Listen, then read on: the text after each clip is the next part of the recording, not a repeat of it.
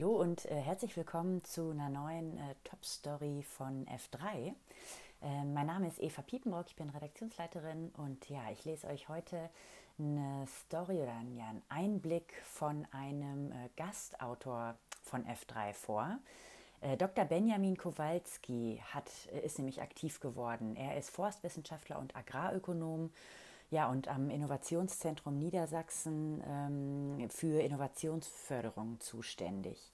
Er ist dort Ansprechpartner für die Themen Agrarernährung und Bioökonomie und koordiniert zugleich äh, das niedersächsische Netzwerk von E I P Agri. Ähm, ja, dabei handelt es sich um einen europaweiten Verbund aus landwirtschaftlichen Innovationsprojekten. Und genau daraus ähm, ja, gibt er uns heute Einblicke zum Thema One Health. Die Theorie ist nämlich, dass die Gesundheit von Menschen nicht ohne die Gesundheit von Tieren zu denken ist. Genau, und Benjamin glaubt, dass genau das neue Chancen für Startups und Unternehmen im Agri-Food-Bereich schaffen kann. Viel Spaß beim Zuhören. Die Corona-Krise führt uns vor Augen, dass Gesundheitsmanagement auf umfassenden Lösungen beruhen muss. Diese Lösungen müssen sich ergänzen und Erkenntnisse aus verschiedenen Branchen zusammenbringen. Die Agri-Food-Branche kann einen wichtigen Beitrag leisten, denn sie hat bereits zahlreiche Hygienelösungen entwickelt. Hierdurch hat sie das Potenzial, sich als einflussreicher Akteur auf dem Gesundheitsmarkt zu etablieren. Dieser Artikel soll anhand konkreter Anwendungsbeispiele aufzeigen, wie durch den Transfer guter Ansätze des Gesundheitsmanagements aus einer Branche in eine andere neue Geschäftsmodelle und Handlungsoptionen entstehen. Seit Anfang vergangenen Jahres absolviert jeder von uns einen Crashkurs zum Thema öffentliche Gesundheit. Wir lernen, wie wir diese Gesundheit erhalten können und was die Ursachen für die Ausbreitung neuer Krankheitserreger sind. So wissen wir mittlerweile, dass Klimawandel, Massentierhaltung und eng verflochtene Handelsketten hierbei eine große Rolle spielen. Wir haben gelernt, dass neuartige Krankheitserreger sich auch aufgrund der genannten Phänomene häufiger und schneller verbreiten.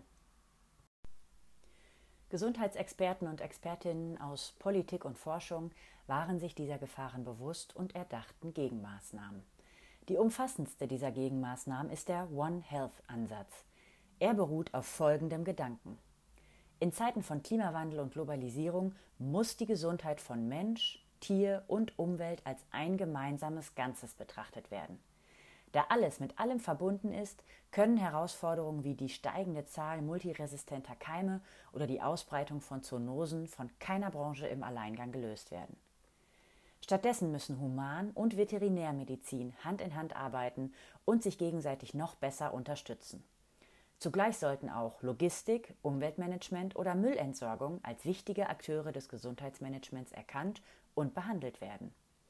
Insbesondere gilt dies jedoch für die Agri-Food-Branche. Sie hat bereits viele eigene Hygienelösungen entwickelt, beispielsweise im Bereich Lebensmittelsicherheit und Rückverfolgbarkeit. Diese können nun auf andere Branchen übertragen und auf neue Fragestellungen angewendet werden. Die Umsetzung branchenübergreifender Kooperation bleibt aber eine Herausforderung. Auch nach vielen Jahrzehnten der One-Health-Forschung ist kein großer Fortschritt erkennbar. Allerdings hat die Pandemie als Brandbeschleuniger gewirkt und neuen Kooperationen den Weg geebnet.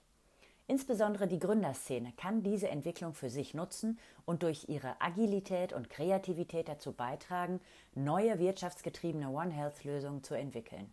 Die folgenden Beispiele sollen für die Vielfalt der Möglichkeiten sensibilisieren und dazu einladen, die Anwendbarkeit bestehender Lösungen auf andere Branchen zu prüfen.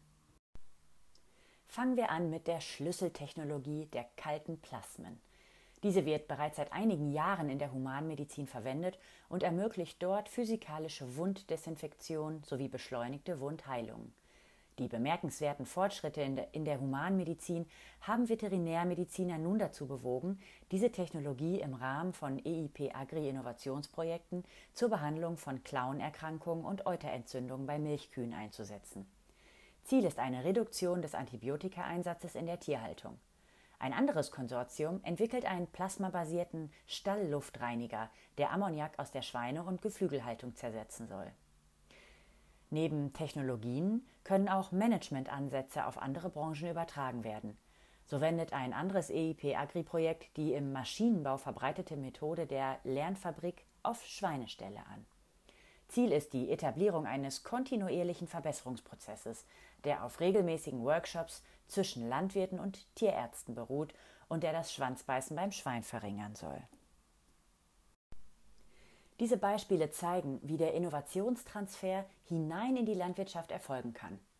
Das nächste Beispiel dreht den Spieß um und zeigt, wie Ideen aus der Agri-Food-Branche sowohl einen gesellschaftlichen Mehrwert schaffen, als auch neue Märkte eröffnen könnten.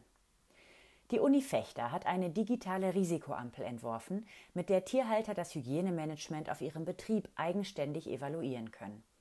Es handelt sich dabei um eine sehr einfach anzuwendende Methode zur Erhaltung hoher Hygienestandards und zur frühzeitigen Identifikation möglicher Probleme.